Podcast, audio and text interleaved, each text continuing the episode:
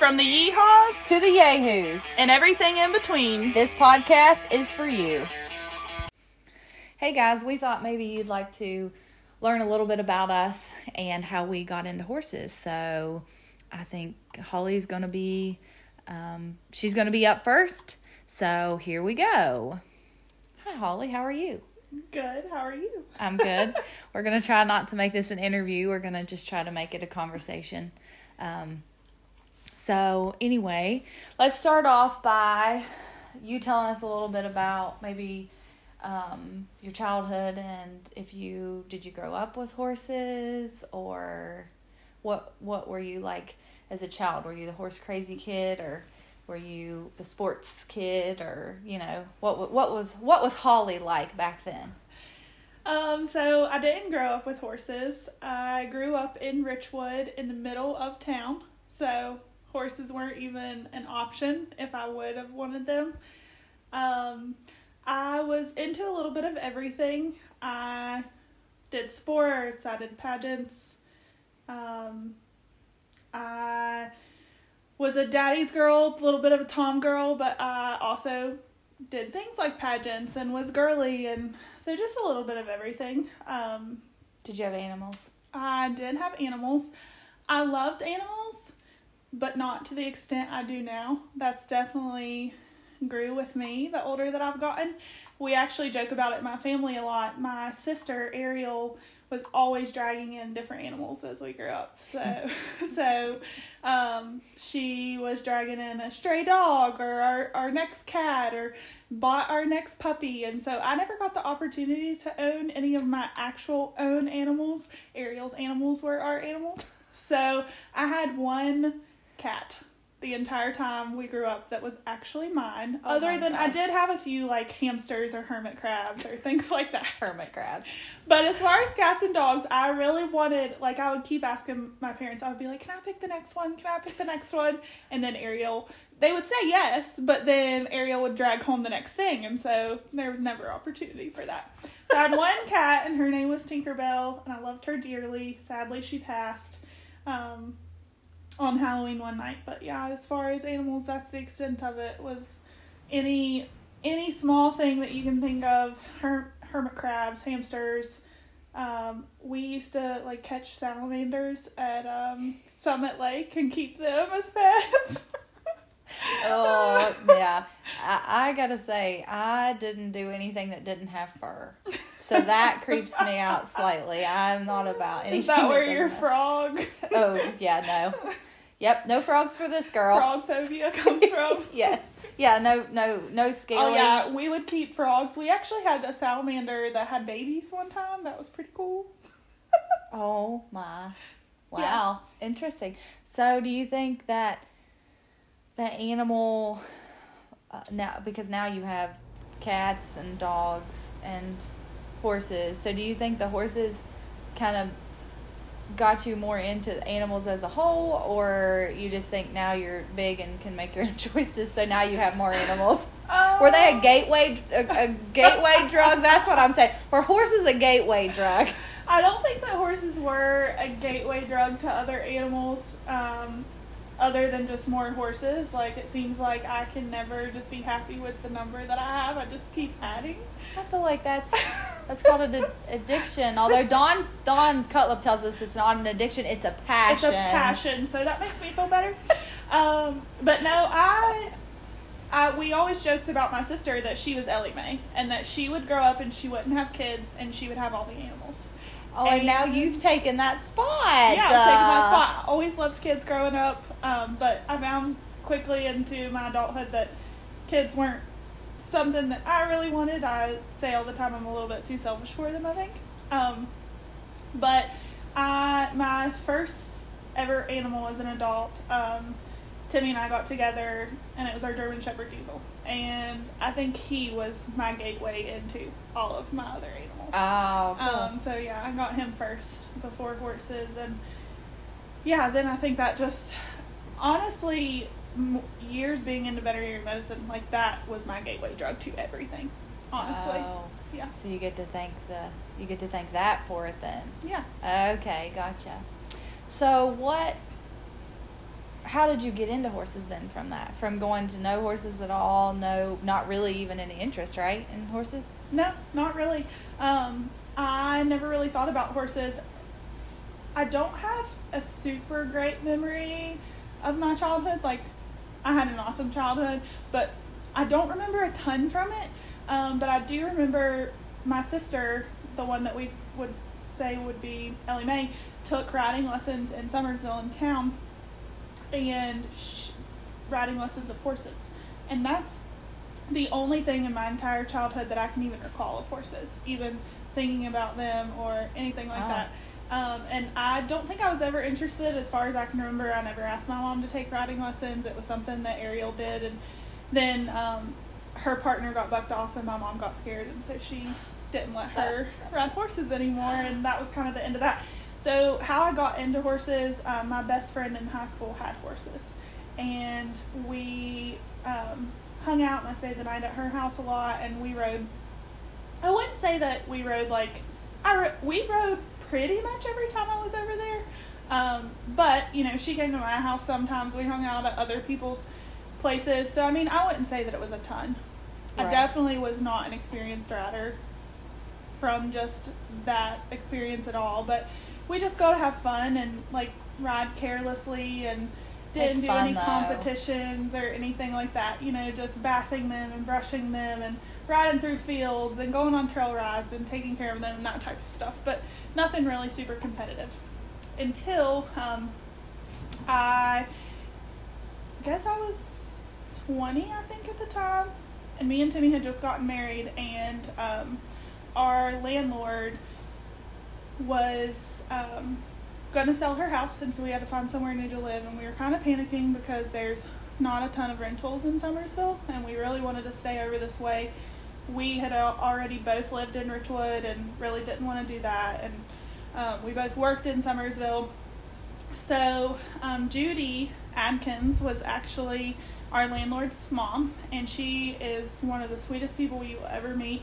And she was like, you know what? My sister has a house for rent. She was like, she just moved out. She moved into her house, I think she's going to be renting it. She was like, so I'm going to reach out to her. She almost like felt bad and just felt like she took this like, I have to find them a place. And so she called Crystal, and from And that was sorry not to interrupt, but that and that person ended up being no other than Crystal Browning. right. So Crystal and Kenny Browning. Okay, Yes. all right. So that's how we came across them, and of course horses. Um, so Crystal, she called up Crystal, and she said, "Jude, you know, I'm I'm not really ready to rent my house. I haven't." Don't have things cleaned out of it. I don't have anything ready. And Judy pretty much, I think, strongly persuaded her, like, I need you to let this young couple, please let them live in your house. And um, Crystal didn't even know that we were married. She thought that I was Timmy's girlfriend. Like she still has Timmy to this day in her phone as Timmy Renter. And I think for the longest time that I was in her phone as like Timmy's girlfriend or something like that. Like she didn't know that we were married. So anyway, yeah. So we moved in and it didn't take I mean, gosh, I would say a couple days. And she had us up there looking at the horses and petting them and stuff like that. And I can't remember an exact timeline, but within the first month, I was riding horses with her, and so that's kind of what got me started. Um, I before then, even riding with my high school best friend, I didn't really have the grand passion. I liked horses, Mhm. and I liked when I was there. It was fun for me, but I never I never had that fire in me that was like, oh, I want to own horses for the rest You of my life, and I need to go and buy a horse, and I need to get a farm, and yeah, You need to waste. I need to waste all of my money, throw it down the drain, or set it on fire, or throw it out the truck window. You didn't have that. You didn't have that passion to begin with. nope, I didn't have that Huh. passion to begin with. Interesting. Yeah, and so now Crystal apologizes about every six months. I do the and same I thing. accept her apology because it is her fault. She says, "I'm but sorry, you- you have no money, and you're poor, and you're crazy, like the But rest of us now." But you actually accept her apology. That's nice. That's nice that you accept it. I don't know if I would accept it, to be honest. If somebody had gotten me into this crazy life of horses. I don't know if I would accept their apology or not. I think I accepted on a six month basis, and that um, she has to continue to tell me. gotcha. So it's like uh, you it's know, not like a one and done. I'll forgive you for the rest of my life. No. uh, that makes more sense. Yeah, That so- makes way more sense. So of course she barrel raced, and that was not even on the map at the time um, of me riding when I ri- had ridden before in the past, and I just thought that it was really interesting, and that's the part that I fell in love with first. I've always been an adrenaline junkie. Uh, roller coasters, like rides, you name it, I will do it. And um, she, she was like, You know what she won't do though? She won't jump off an airplane with me. I knew you were gonna bring that up. I will now. I just need to commit a little. I'm not saying there's no hesitation to things, but actually there is one thing that I will never do, and you will ev- never, ever, ever, ever get me to do it. And Timmy has tried, and that is the New River Gorge Bridge bridge walk because I'm terrified of bridges. I'm not terrified of heights, but bridges, and so you'll never get me to do that. Okay, so But I think I'm gonna go skydiving with you. okay, so sorry. I just had to. I had to throw that in there. darts, darts. Continue. Um, so anyways, I just really fell in love with that part of it, the competition of it, and I'm really competitive and so that just went hand in hand with that. And and I liked horses a lot too and so anyways, riding lessons, hanging out, whatever you want to call it. Um, it initially started with just hanging out with Kitty and Crystal and just mainly me. Um, Timmy came in at a later point. But you know, I was going to horse shows with them and um, hauling, I mean, to every big show that you can think of, every small show. I remember taking a trip to Georgia with them in the first six months. Um, and we got to stay at Linda Jet Mosley's house and got to see Mm. her horses. And, and yeah, that's like big picture. Like, so I got to see that from the very beginning. And I was like, man, That's I cool. want to do this. Yeah, that's cool. And um, so I started looking for my first horse and actually got to ride him at Colonials one year. And that's kind of what got me into actual barrel racing. And um, yeah, the rest is history kind of from there. So, who? So tell us a little bit of the the story of of your first horse or your first maybe couple horses, um, and how you found that horse, and just a little bit about the horse that you know or horses that actually got you into it. So, um, MKB Dinky's Thunder was my first horse. I got him from no other than Billy Ross. Ah, Um, Cool, yeah, cool. he was a really, really, really nice horse, and I loved him. Um, with this, my first couple horses, I loved at home, but they weren't quite right for me in the pen. that happens. I was not only a 20 year old learning how to ride, had never ridden before, um, but also had never had horses of my own before. And so there were a lot of things. He was my first horse, and there were a lot of things I loved about him. He would buffalo you a little bit. Um, and he got excited going into the pen. He always wanted to go and do his job, but he was just more high strung than what I felt like I needed for my first barrel horse. So I actually never sent him through the pattern at a show.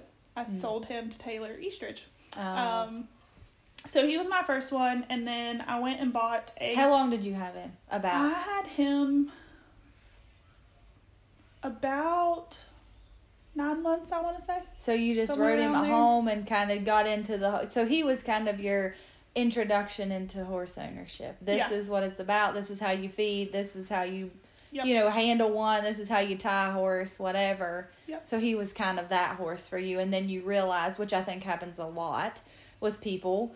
You know, sometimes the first horse isn't the right horse, and there's nothing wrong with that. Yeah. And I think people want to fall in love with those first horses if but if they're not right, you know, you you got to move on. So it's good that it's good that you did that. Yeah, and I, I, Crystal and Kenny were really, really good in that nature of teaching me. Like, they encouraged me. Like, he's not probably the best for you, and always like they were like a beginner. Barrel racer does not go with a beginner barrel Exactly. horse, Mhm. and I will scream that to the top of my Mhm. lungs still this day because I agree with that 100%. And so we figured out he, he wasn't a beginner, but my next horse was. Um, Well, and I think I think too something that that you did and I, I think you did it by accident, but it was still a good thing was whenever you're looking for that horse, you have to be careful of who you ask to help you. And Yeah. you were lucky enough oh that oh my gosh, I hit the lottery of like. Exactly. how- yeah. and you it was you had somebody who was experienced and somebody who wasn't trying to not I shouldn't say she it wasn't like she put you on any horse, but she wasn't trying to say, "Oh, just work it out, just do this, just do that." When you're learning, there is no working it out. There is you get the horse that's right for you. And my this is just my opinion, but you get the horse that's right for you and if it's not right for you, then you know, you move on to the next one because I think that's where you get scared and things can happen. So, Yeah, I like honestly can never imagine where he would get excited. I could have never imagined taking him to the barrel race, knowing what I know now. Of course, I didn't know that then. Exactly. But I'm so glad that they persuaded me. I was gonna say to Crystal knew that though, to and. I'm sure she could see that, and Yeah. so she was like, "This is this is gonna scare her," Yeah. and that's you know which would have been the yeah, worst and thing. who knows if I would have continued. Exactly, that's what I was gonna say. He may have scared you, and you you know you may have said, you know, I don't think this is for me when you didn't actually get a fair, you know, it wasn't a fair look into how it could be with the right horse. Yeah. So that's like I said, you you hit the jackpot with that for sure, and most some people aren't that lucky. Yeah, I'm very fortunate because I I truly know for a fact if I had not met Kenny and Crystal, um, even if I would have miraculously ended up with someone else that was in horses, I would not have had not just the horses that I do now or the the life with horses that I do, but my entire life in general. Like even and I'll tell you like even going into like my first job as in vet med, like that all loops into Kenny and Crystal. Right. Um, Very cool. Yeah. So the next horse that I got, she was my second horse. Um, we she her barn name was Foxy, and um, I honestly don't even remember her registered name, but um, she was out. Of, she was impressive bred. So Yeah. Nothing. Halter horse. Yeah. Yeah. Um, nothing, you know, to really shake a stick at, but she was a really good mare and super quiet and pretty and just really nice.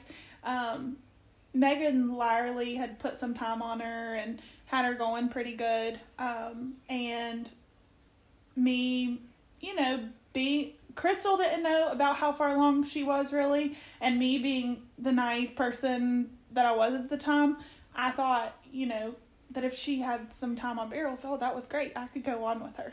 Right. And so it things started to fall apart. I did take her to shows. I hauled her to shows, and I remember several times we didn't even make it through the pattern. Um, So she was quiet enough for your skill level, but she wasn't far enough along in the barrel pattern. Right. Which, once again, I think is something that happens to people. You know, it happens a lot. Like those young horses, you know, you get a trainer on them and, and they look like they're easy to ride. But then if you don't know how to continue that, then it's hard to, you know, it's hard to keep those horses going. Yeah, and I don't think that I'm the mo like I don't think that riding came naturally to me. It's something that I've had to work at.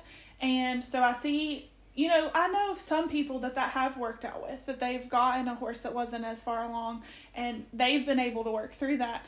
But for me, it was just taking my confidence and I wasn't, you know, I was trying to barrel race as I was learning to ride. Yeah, Like- which is tough. Yeah, so Those are two like- completely separate things too. Yes. Like learning to ride correctly and do the things that you need to do and then learning to so you had like a double whammy there. Like Yeah. yeah. And so Foxy had to go, unfortunately, and I couldn't financially. I couldn't keep her and Mhm. get another horse. If I could have, I would have kept her because I loved her so much. And How that long did you have her? I had her for about a year, I think. Okay. Yeah. So did she help your riding though? Like just your She did, yeah, she did help my riding. Um, not in barrel racing because I Right. very few. We did eventually end up making it through the pattern, but never at like a 4D time. Um, Right. We were slow and.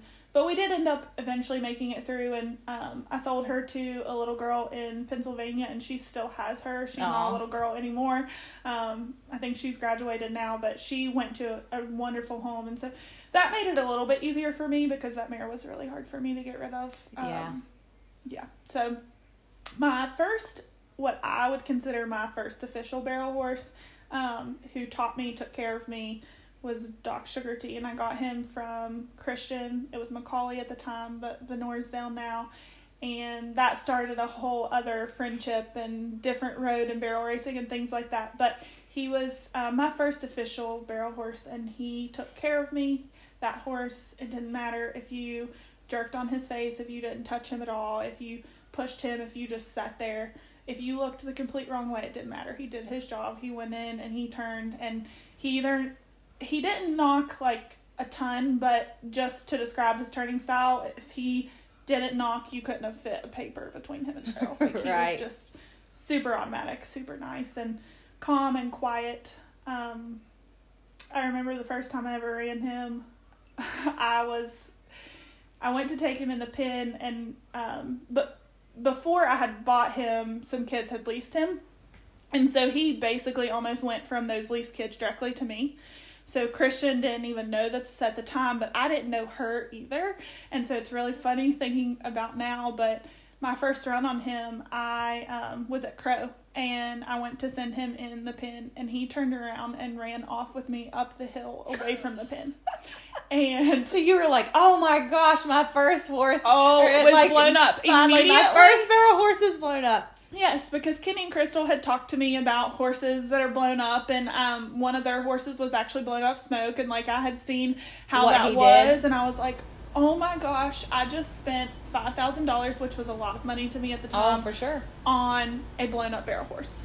And um, I was like crying, literally crying, like shaking. I went off of this horse, and um, James Eastridge came on one side of me, and Oh, Kenny Lord. came on the other. And I was saying, "I'm not going in. I'm not going in." And they were like, "Yes, you are."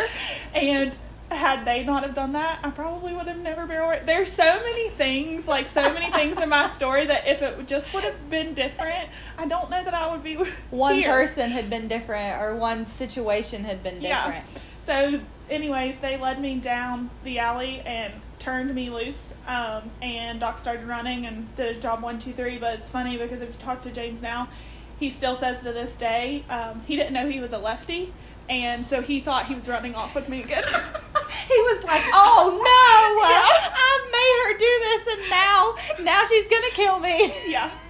And so the rest is history after that. Doc never did not do his job. Kenny actually led me in the pen every time because I was still very nervous, and that still to this day is like I if a horse is flighty and is gonna run off with me, that makes me more nervous than a horse that's gonna buck with me ten times. Really, Yeah. it's funny how certain things stick with you. Yeah. And so I never tried, which I wish I would have now because I know that I could have gotten him in. But um, there's a lot of that goes into that. And he was kind of the building block of me to find out about alley issues. And it was so strange because that horse never tried to not go in. As soon as Kenny would grab a hold of his, he did. Doc was funny. He never liked to be grabbed like by his nose of anything or by his bit. So he would always grab like the reins. But Mhm. as soon as he would grab the reins, he that horse would take off running down the alley. Like he was so willing, but it was like that. Just okay, Doc, you have to go. And I'm sure you were a little nervous, and he felt that. And at the Oh, I'm time, you didn't know how to. You didn't know how to handle that. Yeah, and that's I didn't like even a know really that you cued horses for, and that gave them anxiety. Like I knew none of that. Right. So- Yeah. So it's funny. Like it is funny what you learn looking back. Like, but it's also cool that there are horses out there, and I think it's really important that you know, especially when you're starting out, or if you're buying your, especially if you're buying your kid a horse, like. You know that you find that horse, like the horse that's going to build the confidence and that's going to go in there and do its job every single time. Yeah. You know that's very, very important, and I mean, you know, you're a perfect testament to that. You Yeah. know, and like I said, I think because you had such good mentors and they didn't, you know, they guided you away from the horses that they knew weren't the right ones. Yeah. And so I, I think that's cool. So how long did you run Doc? Um, on and off for two and a half years. So did he? He had several bouts of lameness and illness. Um, he got sick the first year that I had him. Um, well, back up. He would never take his right lead at all, like either of his the front or the hind. And Crystal, being the person that she is, knew a lot about lameness, and so she was like, "I think we need to take him to a vet and get him looked at." And Christian had knew about it, but she thought that the kids that were riding him had just gotten him into a bad habit Mhm. because when she got on him, she couldn't get him to take it. Mm-hmm. And um, I think that now, knowing what we do now, that was just he respected her and wanted to do what he could for her. But Yeah. um, we took him to a vet and we found out that he had um, major, major, major arthritis in his fetlock. Um, he had some remodeling um, of his sesamoid bones that were so crazy that they actually used him as a at a seminar to talk Oh, about wow. whether his fetlock had formed like that in the womb or if that was like an old injury that had went into arthritis and Oh, wow. Remodeling didn't and things like that. that. Yeah, his fetlock was actually um, the last vet, and Dr. Whittage at Hagyard is who mainly took care of him, and she um, explained it to me that if he were a person, he would get a replacement of his Oh, entire so it was really it, bad was, then. It was really really bad. Yeah. So we injected it, um, and that would keep him sound on it. He immediately, like two days later, started taking that lead, um, and so we were able to manage that for the most part. Um, but that caused some um, front end suspensory issues in that leg. Um, Gotcha. So he, two times during his career with me, I think, we had to take like three or four months off because he had inflamed it. It wasn't like it was tearing it, but just where that sat over those. Irritating it. Yes. And so he sat a couple times for that, and then um, he got sick from a Banamine injection that I gave him, and we were out for the rest of the year after that because it was it was getting later into fall, and it took him like two months to recover from that, and so I just we just took off the rest of the year after that. But um, I wouldn't say that I got to run him for longer than three or four months at a time. It was like we would run for three or four months, take a break, and then run for Well, and around here, you know, three or four months sounds like a long time, but you know, which is this is one of the reasons why we wanted to do this podcast is because you know we don't have jackpots down the road and we don't have barrel races every weekend. So when you say that you ran him three or four months at a time, that you probably ran him, you know, what seven times or something like in those. Yeah, that it wasn't very much at all, and it wasn't for. We do take the winter off here, but like it wasn't for very long periods of time either. It was like for half a season or something. Like I never won awards. I never ran for points. Like nothing because I didn't run long enough to do it. We started then. Um, Kenny and Crystal are fortunate enough they have an area in their barn that we can ride in and keep them in shape and um, we started like February, March. We were going to barrel races. We showed at a lot of bigger shows at the Noble shows and things like that, and they would have like a show every two months, and then we would show at local shows, of course, and other shows too. But we were starting in February or March, so like by midsummer, sometimes I was done running for the year. Oh yeah, Yeah. that's that doesn't help when you're learning. You know, consistency is key, Yeah. and it's tough. So I, I probably should have asked you this earlier, but I just now thought about it. So you started. What age were you when you actually got doc? Ish. Or how long ago was it from now? So when did you? So even from now, was it five years ago? Ten years ago? Was it? How long ago was it that you got doc? So we have some sort of timeline. Um, I want to say nine years ago. Okay, so you really started. So you started like really barrel racing about nine years ago, Yeah, and that was on him. yeah, Okay, that just gives us. And you you showed him on and off for two years, yep, yeah. About yeah, somewhere around that. and then what was the thing that actually that finally you just decided was it those things that got worse and you just decided to retire him? And how old was he? Yeah, um I got him when he was 18, so I got him later into his career. He had been taken care of and other than that, the horse was in perfect shape. He would need hocks and stifles done once a year. He was the easiest keeper no allergies, not a bleeder, like all of the things I deal with now that horse never had. Like if he wouldn't have had that one thing, even at He'd still be running probably. Oh, he would still yes. Um, up until he crippled himself in the field two two year or a year and a half ago, he would have still been running. Um, so it was that. Honestly, we got to the point where I took him down um, to Hagyard, and injections weren't lasting as long. Um, he was still doing his job the same. Actually, our last run that we ever ran was his fastest run. Um, but I took him to Hagyard, and of course, Kenny and Crystal, he was my horse. They left the decision 100% up to me. But um, Dr. Wittich had left at the time, and so I seen Dr. Barrett, and I remember her looking at me, and she said, I can inject him. There was, I can't even remember at the time what it was, but there was something new that she was going to inject him with. Um, it might have been, is it Pro-Stride? It might have been that at the time. But she was like, I can make him feel better. Um, and you might have to do this every four or six months. She was like, I can make him feel great. She said, but it might make him feel so good that he completely blows out that fetlock. And like right now with the steroids, it makes him feel better, but he still knows he has to take care of it.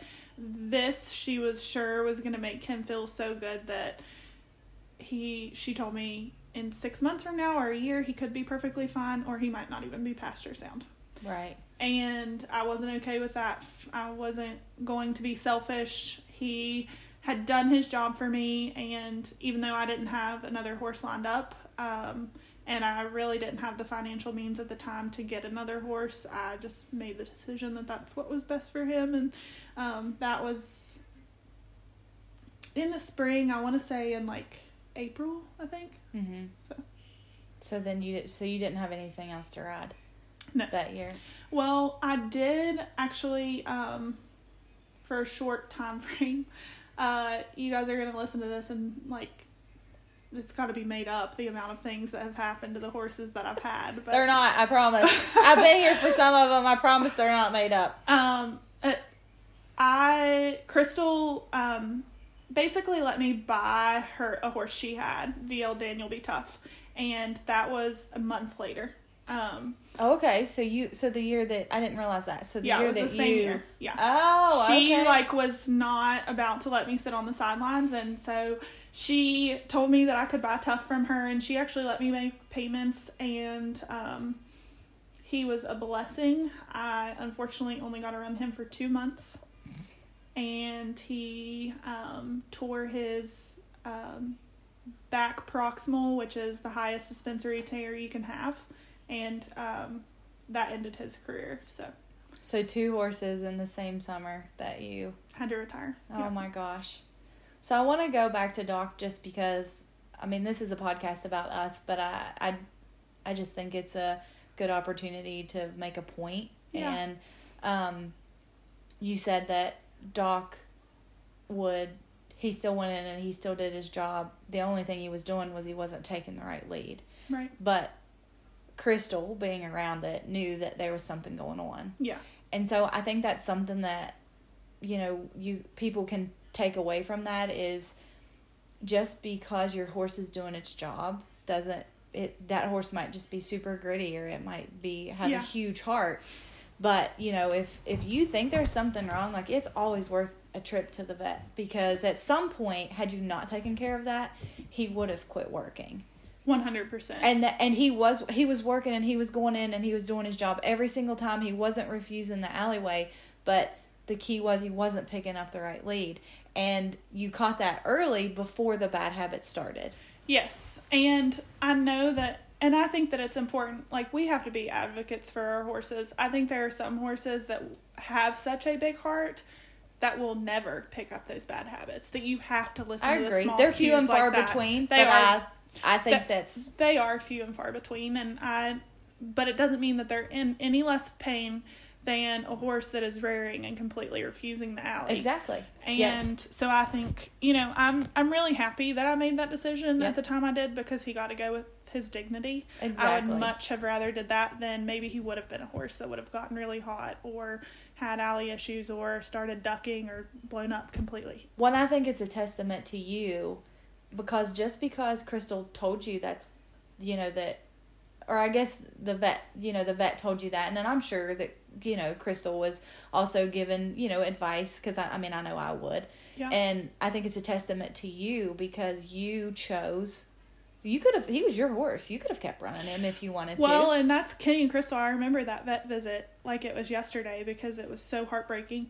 But um, they, like, they actually didn't say anything to me while I was at the vet. hmm And so, because I think, like, they didn't, that was, they knew how hard of a decision that was. Mhm. And so, they, I think that they didn't want to be an influence on it and then me regret it later. hmm And so, you know, Crystal would make comments like, "Oh, like bless his heart," or "That's really hard," or "Man, that looks bad," but at no point were they ever like, or, and I'm sure if I would have asked them, they probably would have gave me their opinion. Oh yeah. But at no point were they like, "You really need to make a tough decision," or you know, not Yeah. even hinting towards that. hmm And I remember, you know, getting in the truck and I'm like, I'm pretty sure I made the right decision. And immediately I got confirmation. They were, you know, they were Yeah. like, yes, like we are so proud that you made that decision Yeah. because there are a lot of people that wouldn't even understand enough to like know that that was the right decision. Right. you know so and i knew a little bit then. I mean i was working for a vet at the time and was seeing equine lameness here and there and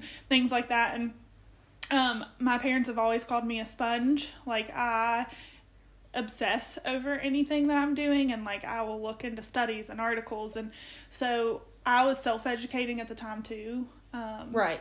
as much as i could. But yeah kenny and crystal's influence was definitely definitely a big part of that and I'm I'm fortunate of that because that's what I still pride myself in today is making sure that my horses are comfortable and are able to do their job to the best of their ability. Right. So So we'll just touch on Tough a little bit because I know that Tough was a special horse to you. So I don't want to just like blow over him because I I feel like he, I think you know you. Doc was the horse. I, I want to say Doc was, and I don't want to put words into your mouth so you can butt in, but I feel like he taught you a lot. He gave you your confidence. He laid the foundation, but he was a you know what a 4D horse, right? yeah, yeah. and so very- tough was i feel like maybe the horse that let you see that you could be more than a 4D rider because he Yeah. was more than a 4D horse yeah, and so even in those that two month stretch so i don't want to just blow across him like you know i feel like he was a, a really important part of your journey yeah. He is one of the two horses in my journey that gave me confidence in so many ways. Um, he, when Crystal bought him, she knew he, um, well, she ended up finding out shortly into buying him that he had navicular. And which is not a death sentence people i It- know everybody it is not. thinks that it is if you have a 1D horse that you want to throw away because they have navicular, We'll come take place 'em. them in my barn. I promise we'll both take them. I, we'll even pay a little bit for them. I'm not kidding because we navicular is is it's not fun. I'm not saying that it's fun, but it's it's not a death sentence. It's not. And he had it um, pretty extreme. He had a huge bone cyst on his navicular bursa as well, and so that made his navicular syndrome really bad. And um, it was managed with injections, but not until Crystal got him, from all that she was told. right. And so he, when I got him, I knew that he had that. I had to inject his navicular bursa and um, his hocks. Mhm. And he was just, he was a really special horse. Um, I was still very beginner because I'm going to tell you guys I'm a beginner for 10 years. You sound like Whitney McLaughlin. Are you a rookie? Are you a 15 year rookie like Whitney? yes. Every story is going to be like, I was a beginner, so. um, Okay, Whitney. but with tough um i i was still very very new into barrel racing and so he took care of me. Um he did get to a point and i didn't know at the time but it was lameness related. He started refusing the alley. Hmm and it would scare me because as my previous story with doc like the only experience i had with that was the horse ran off with me completely. Right. um, so he it it made me really nervous, but I I really gained a lot of confidence in making him do it and um, in myself. And so he got to the point where he refused the alley, and then we worked through that. And at the time, I didn't know enough to know that it was lameness. Right. And so we did work through that and um, got him got him going down the alley, and then he started ducking the second barrel with me. And I thought at first um, we were at a show at Dakin, and I thought at first something he's seen something, Mm-hmm. and so we ran somewhere else, and he did it again.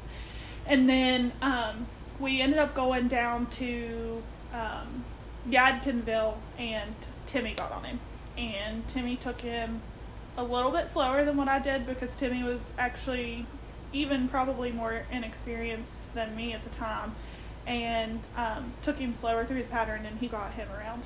And then after that, for whatever reason, he never did it again. And I think that it's probably just because Tough had a really big heart because anybody that was around Tough, he was an anxious, nervous horse, especially on the ground, but he had a really big heart. And I will forever remember our last run at Winfield.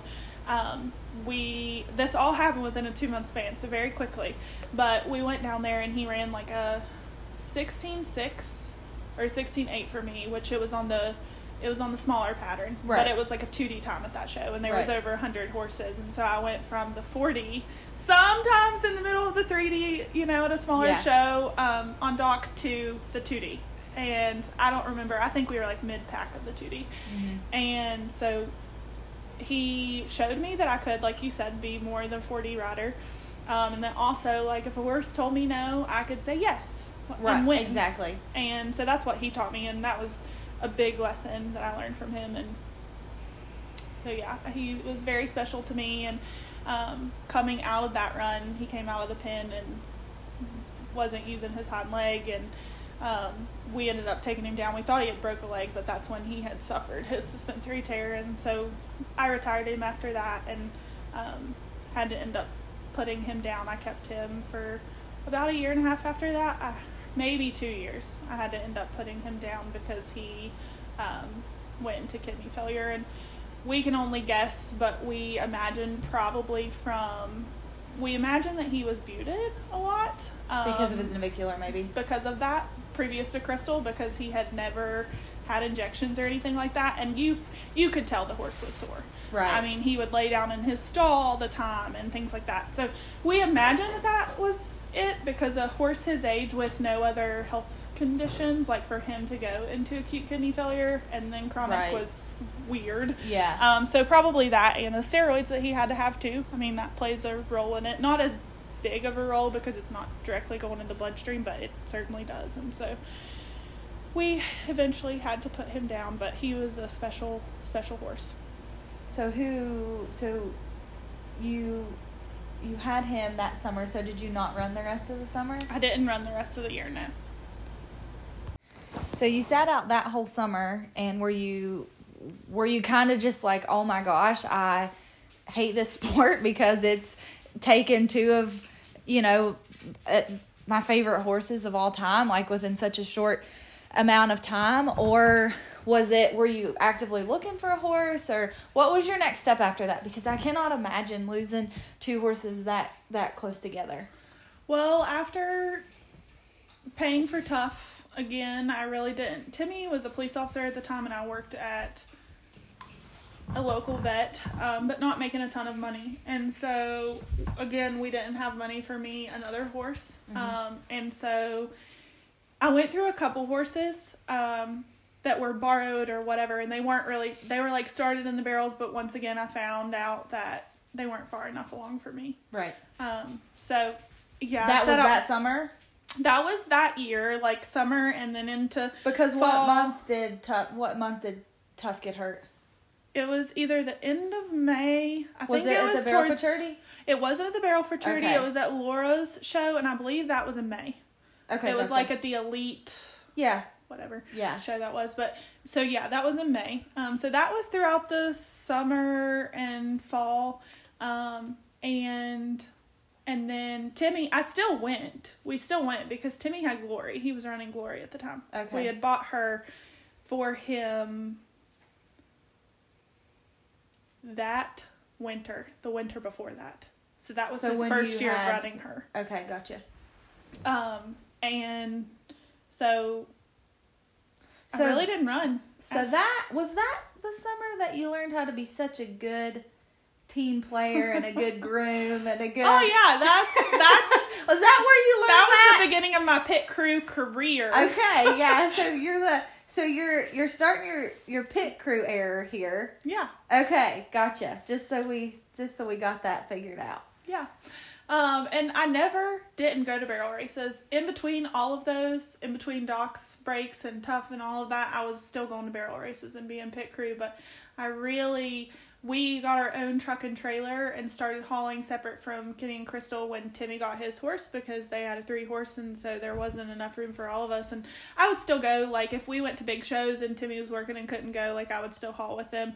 But we really started hauling on our own. Um, once we bought Glory for him, and she was his first barrel horse, and so she he ran her that year, and I just went to shows, and I mean I like went to one or two with the horses that I was trying to figure out, but learned quickly that it wasn't going to work out, and one of them actually found out was foundered on top of that, and so Oh my. yeah, so Gotcha. um, Glory would have been the next horse that I rode, and that wasn't until the next July. Oh, so did so Timmy rode her that year, and then did he start with her in the spring, or He started with her in the spring, yep. and then did he get another horse? Is that why you stepped on Glory? Yes, he got a horse um, named Pepper. Okay. Um, he got her that spring, and Glory, I'm gonna be honest with you, she was really high strung and a little bit crazy when we first got her. Not in the barrels, but like to ride at home, like she was so high strung, and I had no zero interest in ever riding her right. like zero. And um, he got a horse named Pepper, and so he was running both of them. And then we figured out, okay, like we thought maybe Pepper might eventually be for me. mm-hmm. And we figured out she wasn't. I didn't like her. Um, she was a good horse, but she was just more Timmy's Didn't she style. rear something too? She she was a hot horse when we bought her. The girl that had her, she was rearing straight up with her and refusing the alley and things like that. But um, that's really what got us started first into our alley issue um, era. So she was never really hot with us, but we knew that she had the potential to be. But at the time, I had I knew a lot more about lameness and maintenance and things like that. And so we treated her for ulcers as soon as we got her, um, just kind of ruling out all the reasons why she could be that way. Um, got her injected, a lameness exam done on her. She just needed some maintenance in her hocks. And um, I had listened to some Fallon Taylor videos about hot horses and alley issues and things like that. And so I coached Timmy, like, act like you're going on a trail ride. That's when I really started learning about the cues that you give your horses when you're going in and um, that can make them anxious and things like that. And so he would always just bring her from like the back 40. And when she decided she was going to go, he let her go. He didn't try to like whoa her up and then go again. And so she was never really hot with us, but I knew that she had the potential to be. And a rearing horse is also not for me. Right. So, and I did I just didn't love her like running style either. She was real strong and um so we learned quickly that she wasn't going to be for me and he was like just get on Glory and I was like I don't want to run Glory like she is not the type of horse like I don't want to run Glory. And anyways, he eventually ended up talking me into it and our first show at the Good Evening Ranch, we went in and ran like a 17-0. And so that was probably about the times that I was running with Doc at the time. Oh, Or, well, previously. yeah. And so I was like, oh, well, maybe I like Glory. well, it also it also helps a little when you don't have anything else. Not not to take anything from Glory, Oh, but like no, you know, yeah. she's like, it was that or barrel else, So I was like, yeah. oh, maybe I can make this work. yeah. So I started running her from July on and um, took her to big shows. Timmy wasn't able because of his job. He, he at the time he was working like two weeks away and then a week home. So Right. when he was home, he would go. But when he didn't, um, we went to big shows and I ran her for the next well until October.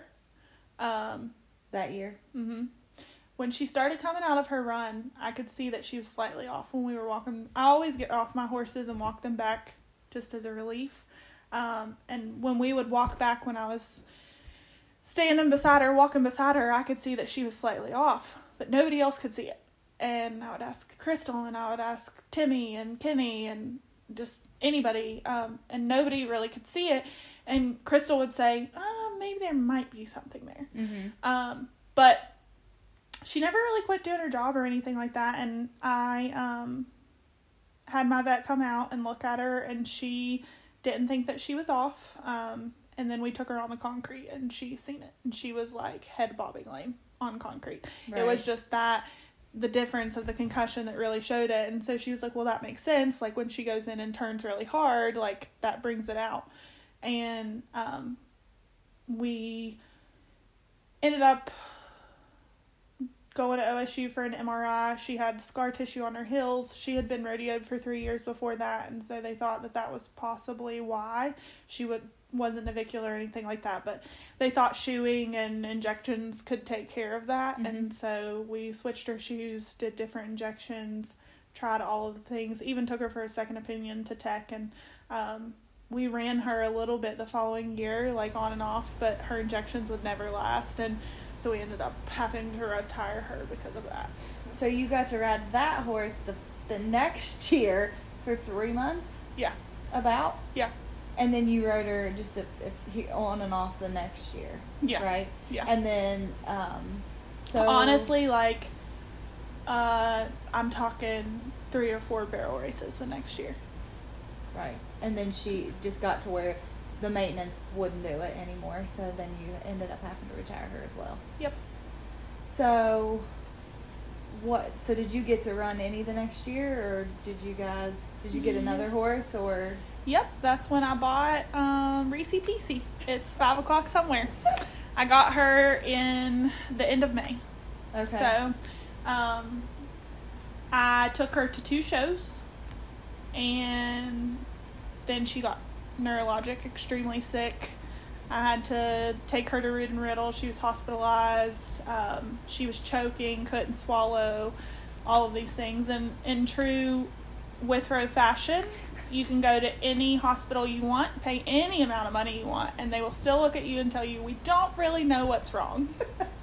we did a spinal tap and everything on her. She was negative for EPM, negative for Lyme disease, all of these things. Um, they tested her for so many things, vitamin E deficiency. I mean, you name it, they tested her, and she was negative for it all. But I brought her back home, and she was doing better. And then she would choke again and not be able to swallow, and um, we would treat her with antibiotics. And basically, it got to the point where um, Katie, my vet, was like, Holly, you know, her quality of life isn't great. Um, if she gets pneumonia one more time, like, you need to consider putting her down. And um, we just decided to throw a Hail Mary at her. When in doubt, use steroids. um, I love, love love, steroids. love, love, love steroids. Yes. Uh, no, I think there's a time and place for them, but honestly, it was to the point where I was going to have to put her down, and so she just like came up with this. What she explained to me is like a massive dose of steroids just to see if it would work, and it did. She wasn't neurologic um, anymore after that, and never had relapses. Still don't know to this day like what caused it. Um, but yeah, she was my next horse, and I got her run her at two shows, and that summer. yeah, and with neurologic courses, you never really know um, if they can make a comeback, and I think it depends on what causes it. And we didn't know what caused it, or how to treat it, or how to prevent it. And so I decided to breed her the following year, and I bred her um, and got a baby out of her, and I had. I guess that's when I ran collars. That's how I got collars. So Oh, okay. yeah. So I got colors from Ashley. Um, she just let me take her and basically free lease her. Because we we were friends, but we weren't friends like we are now. Um, but I had I had seen one that one I knew because you rode with Crystal that you knew how to take care of a horse. yeah. You know, Yeah. because I- mean, you know, you just know Crystal has standards whenever it comes to horse care, and I knew you'd learned a lot from her, Yeah. and um, so I knew the luck that you had had too, and I was just like, oh my gosh, like what in the world? Yeah. And so I had this horse that you know uh, I wasn't showing a lot, and I knew you guys did show some in the winter, and I didn't, and so I thought you could get along with her, and so I don't remember. If, I guess I offered her to you because I know you didn't ask me. I don't yeah, remember you the situation. did. It was but like it was just kind of really out of nowhere. Um, at the time, we had sold Pepper, and Timmy had just bought. We had bought Reese in the end of May, and then in July we bought Hank for Right, Timmy. okay. And we sold Pepper, and so Timmy was running Hank at the time, and I didn't have anything, and um, I get really Hank was the only barrel horse standing in our barn. I guess even you know I mean because we had retired or partially retired Reese, and so you just like messaged me one day and it was kind of out of nowhere um, we didn't really talk about it beforehand or anything but she um, offered her to me and was like hey i know that you need a horse to ride and i've got several right now and i really don't need her and so she offered her to me and at the time we were boarding at the ranch the good evening ranch and um, so we took her over there we had a farm too but i took her to the ranch because i knew that collars was a really nice horse um, i'd watched ashley make many runs on her and I knew she was a really nice horse. I knew that I didn't have the riding ability that she needed at the time, and um, I knew that we had to work on things. Like I really, if I was going to ride her, I had to rise to the occasion.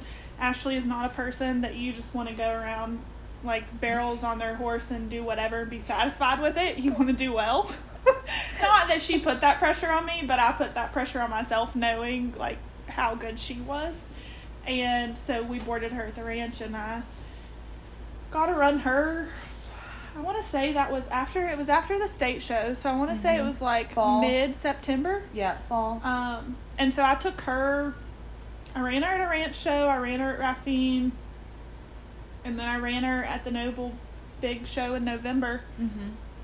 And then one day I got her in from the field and was lunging her around. And we were just literally lunging in the indoor.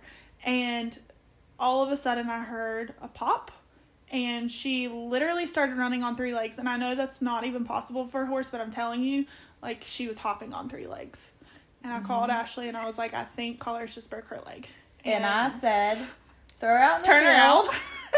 if she's still lame in a couple weeks, we'll deal with it. and I didn't do that.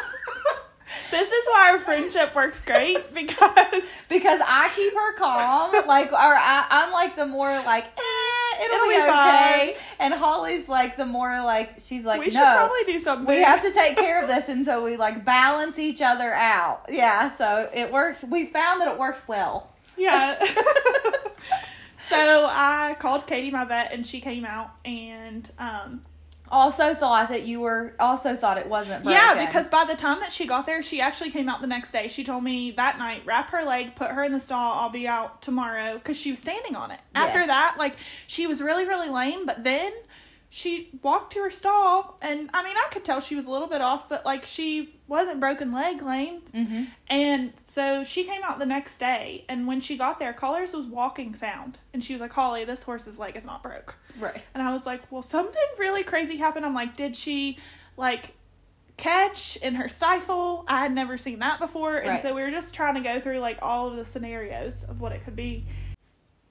And so she x rayed it, um, and she had an avulsion fracture in her left hind, which is basically where they chip a piece of their bone off and they pull um, their ligaments with it. And um, so A big deal. yeah, big big deal, possibly career ending, um, which in her case it was. I potentially could have tried to bring her back, um, but I chose to breed her instead and just had. I had honestly had so many ups and downs that I think that I was just to the point where I accepted it for what it was and just really didn't want to continue to try to glue back things that And in this amount of time, they did buy her from. They did end up buying her from me because I think that might be a little bit confusing. Yeah. Like, so that happened like in the winter, and yeah then that you happened in guys December I think basically offered. You guys were just like, we'll keep her for the winter or whatever, and and then in the spring. by that up- time, yeah. So by that time, it was a plan for me to buy her. Um, I think we had decided that pretty shortly into me have having her, but again, finances played a role into it, and Ashley told me that I could buy her in the spring or pay for her in the spring. Um, so that was still we stuck with that plan because I felt like you know that's what we had to do and that's what was right, and so we ended up buying her the next spring and breeding her, and I didn't With run anything. Reese. Yeah, So I they bred were. them at the so same that time. was the same year because Yeah. you didn't ride Reese the summer before, and um, because of all the stuff that had happened, you just decided to breed her, and then when that happened to Colors, then you bred them together. So it was that was the same yeah. year. Yeah. And so I just got to be a pit crew for that year. I bred both of my mares. Um, and we, one I live covered and one I AI'd, and we got them both caught on the first time. I was just really lucky with that. And my vet still says to this day that I just need to breed horses, that that's my calling. Because that's the only thing that's went well for me in the horse world. So um, I just bred them and was just Timmy's pit crew. He ran Hank that year. Um, and then The following year, the you, following year, you I didn't run either. Um, I until Reese weaned her baby, which was in. Oh gosh, when did she? Well, I guess my first show was the NBHA state show. So So the September, yeah.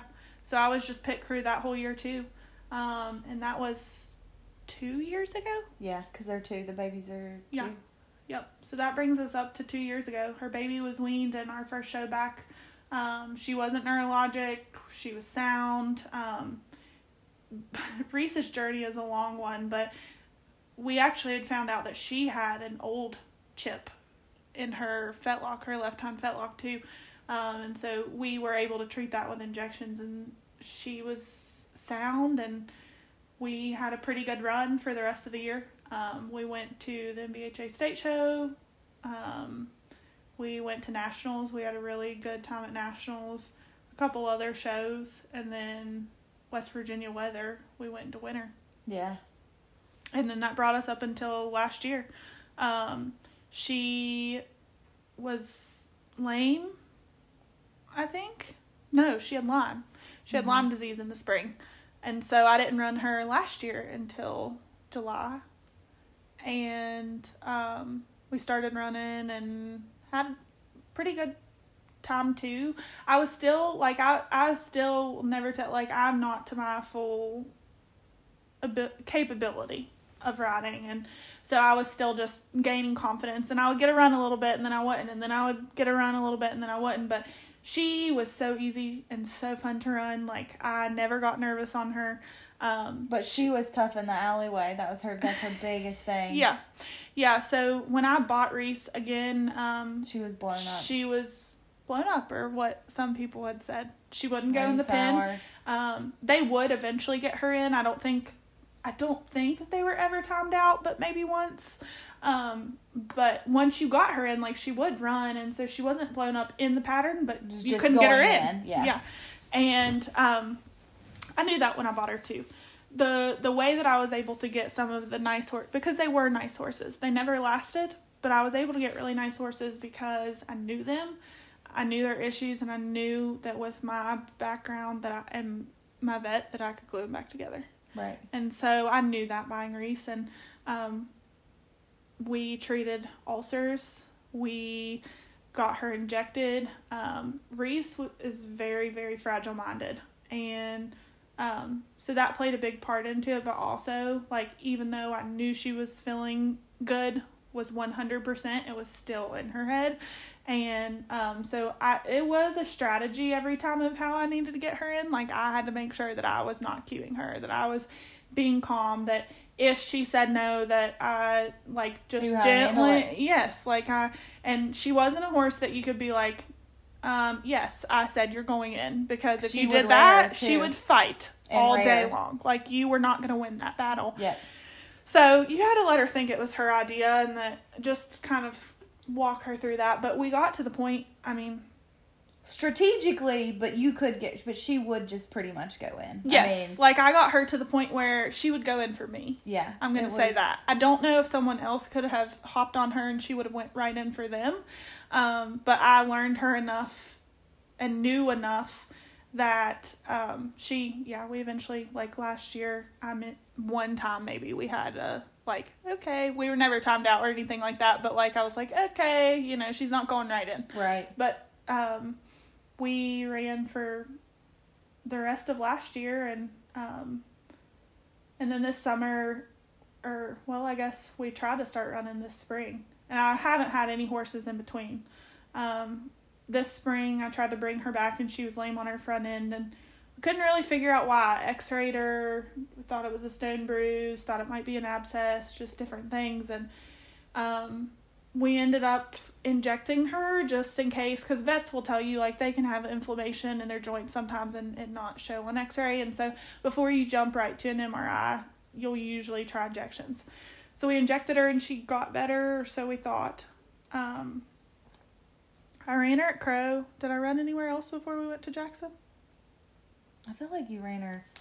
Did you run her? Tw- At the ranch, maybe? yeah, I feel like you ran her. I went to a couple times. shows, I like think so. three or four weekends probably. Yeah, I think so. And we were at the July, the Fourth of July show um, This year. at Jackson. Yep. And um, I went in and I ran her, and all like those three weekends. I'll back up to the end of last year. We were running in like the bottom or the 2D, like usually six or seven tenths off. Mm-hmm. And um, so we were like gaining speed and getting confident. And then I brought her back this year, and she wasn't at, in as great of shape as she has in the past, but like not to where she should have been running as slow as what she was. And she was like running in the 4D, like sometimes even not the top of the 4D. And we just chalked it up to, well, she wasn't in as good of shape. And then that weekend, she came out and she was like slightly off after her second run. And um, I looked at Ashley and I was like, she's she's lame again. And we just um, there wasn't much conversation to it. I just knew at that point that she was done. I wasn't gonna do an MRI or inject her again or try different things. Well, or some people could denerve her. like 18, she's right? 18 years old and she's give you know like I She's just feel given like her whole life. That mare has done things for people her whole life. You know, she was a top of the 1D, ran a 16.6 or I think it was a 16.6 on the big pattern at Winfield with Yeah. Hannah Kelly. She was the real deal. Um, I mean, don't come at me, but I, it was somewhere. Hannah could tell you it was somewhere down there on the big pattern.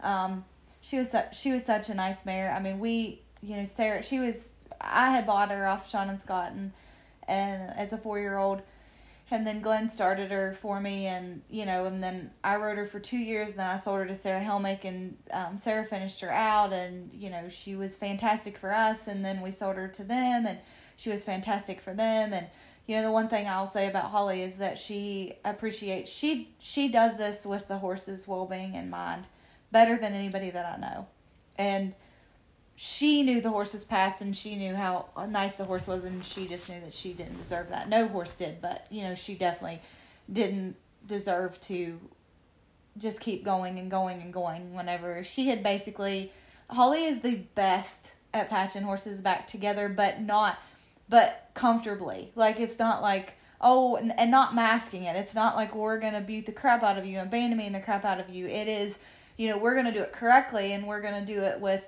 the help of you know the performance vet or you know whatever i have to do and if if we can't do it correctly we're not going to do it and that was the that i feel like is where you were at it was you Yeah. couldn't do it you couldn't do it giving the horse keeping the horse comfortable Yeah, and a lot went into that decision. Would I have done that with any horse?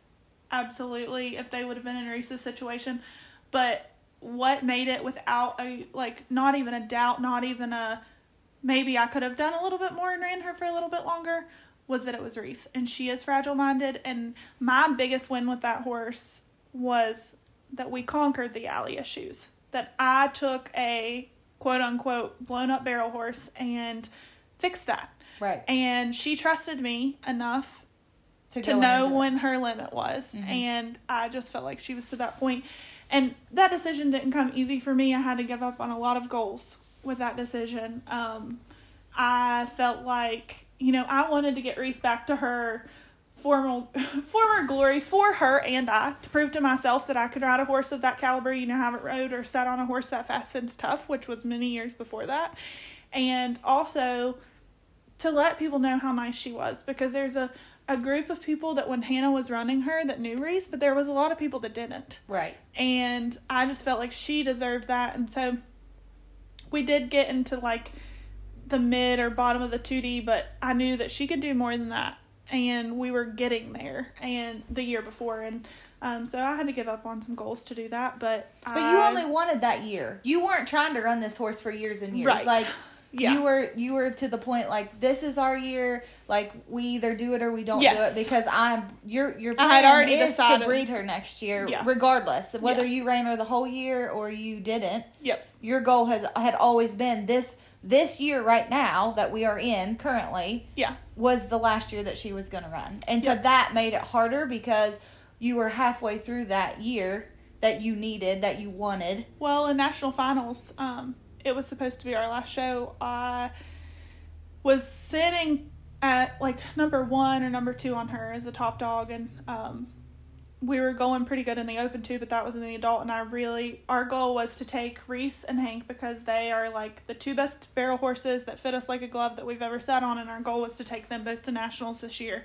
and then to definitely retire Reese. Um, and so I had to give up on that too. So it wasn't it wasn't easy. I needed her, but I didn't need her enough to not let her go out with her dignity. And that's eventually what would have happened. Right.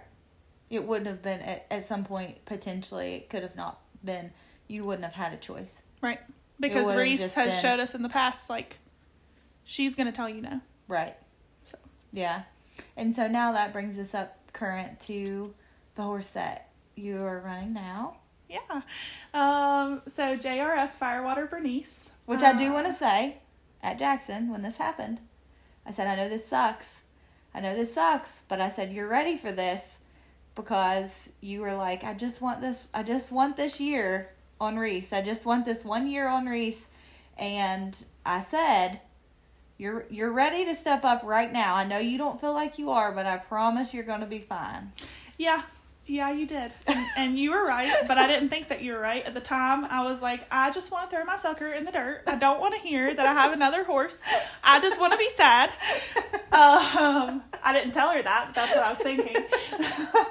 um, but you know, she, yeah, she was right. So we got um, Bernice last fall, and um, from Sarah. Sarah I told her she has to pick my horses, and you guys probably heard that in my last interview. But she she knows how to pick them or something, or Ashley does, or the two of them are like the dream team of that. But they have really nice horses. If you ever get the opportunity to own one, you better snatch them up. And and I'm glad for the ones who didn't, um, so I could get her. But we we got her last fall, and the plan was for Timmy to add speed to her and for him to do that for this year or at least until like me getting to run Reese for three or yeah, probably about three months I would have been happy with.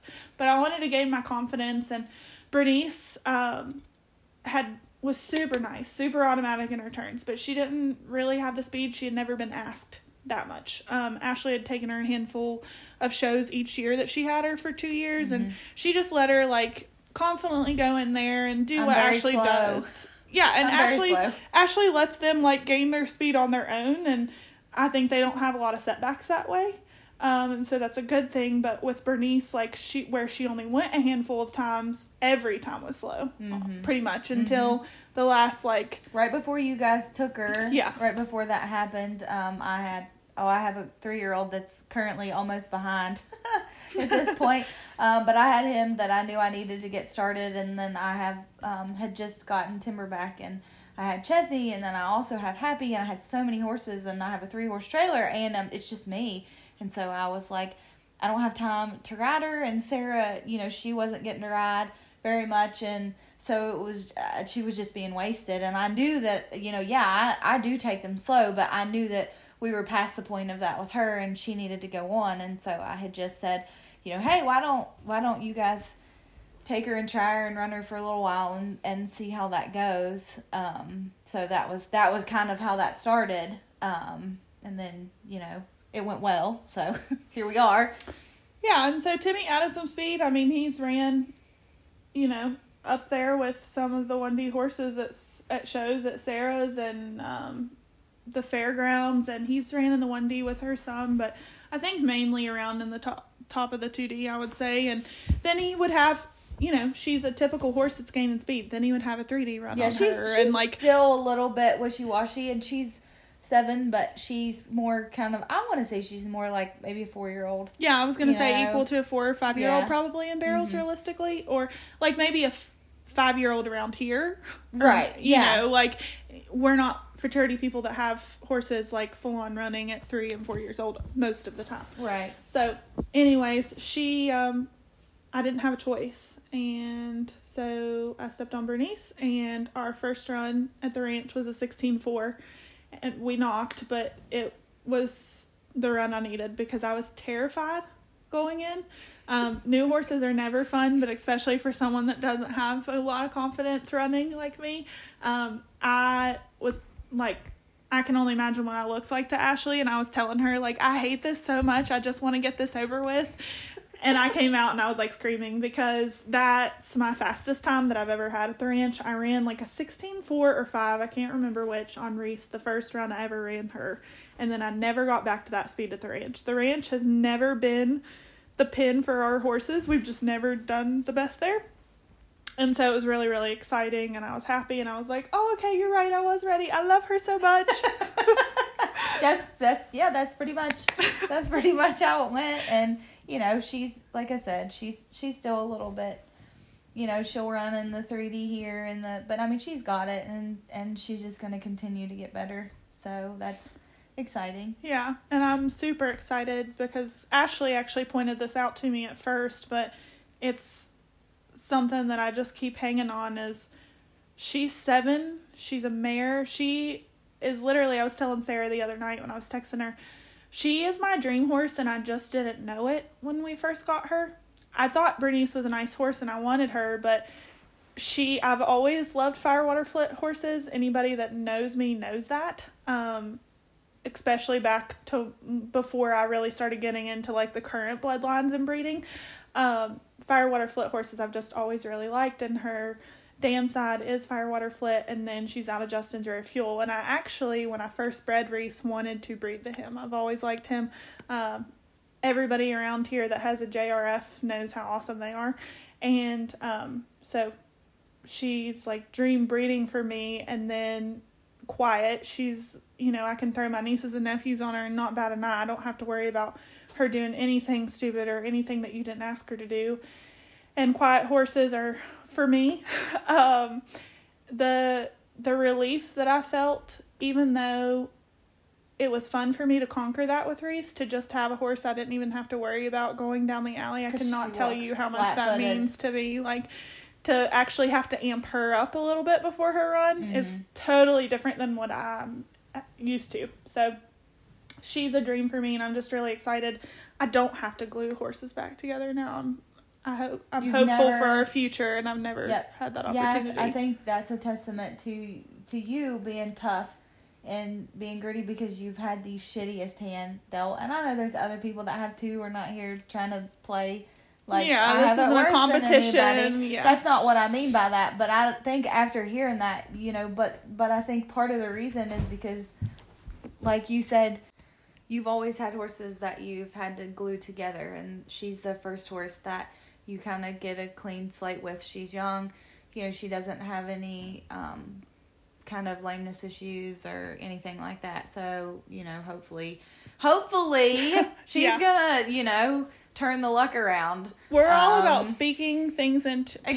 positive things into existence now. Me and Ashley are the worst at what if and talking about the negative things. So this year we've turned a new leaf and we're speaking it into existence. We're, We're gonna have a long career. I feel like we're very positive when bad things happen. So like I'm very good about like t- you know like turning something that's really bad into something that is positive, but I still for somebody that does that like I still speak negatively about things that haven't happened yet. And Well- so that's what we're trying to do better. And I think that that comes from both of our passive. We're waiting for the other shoe to drop.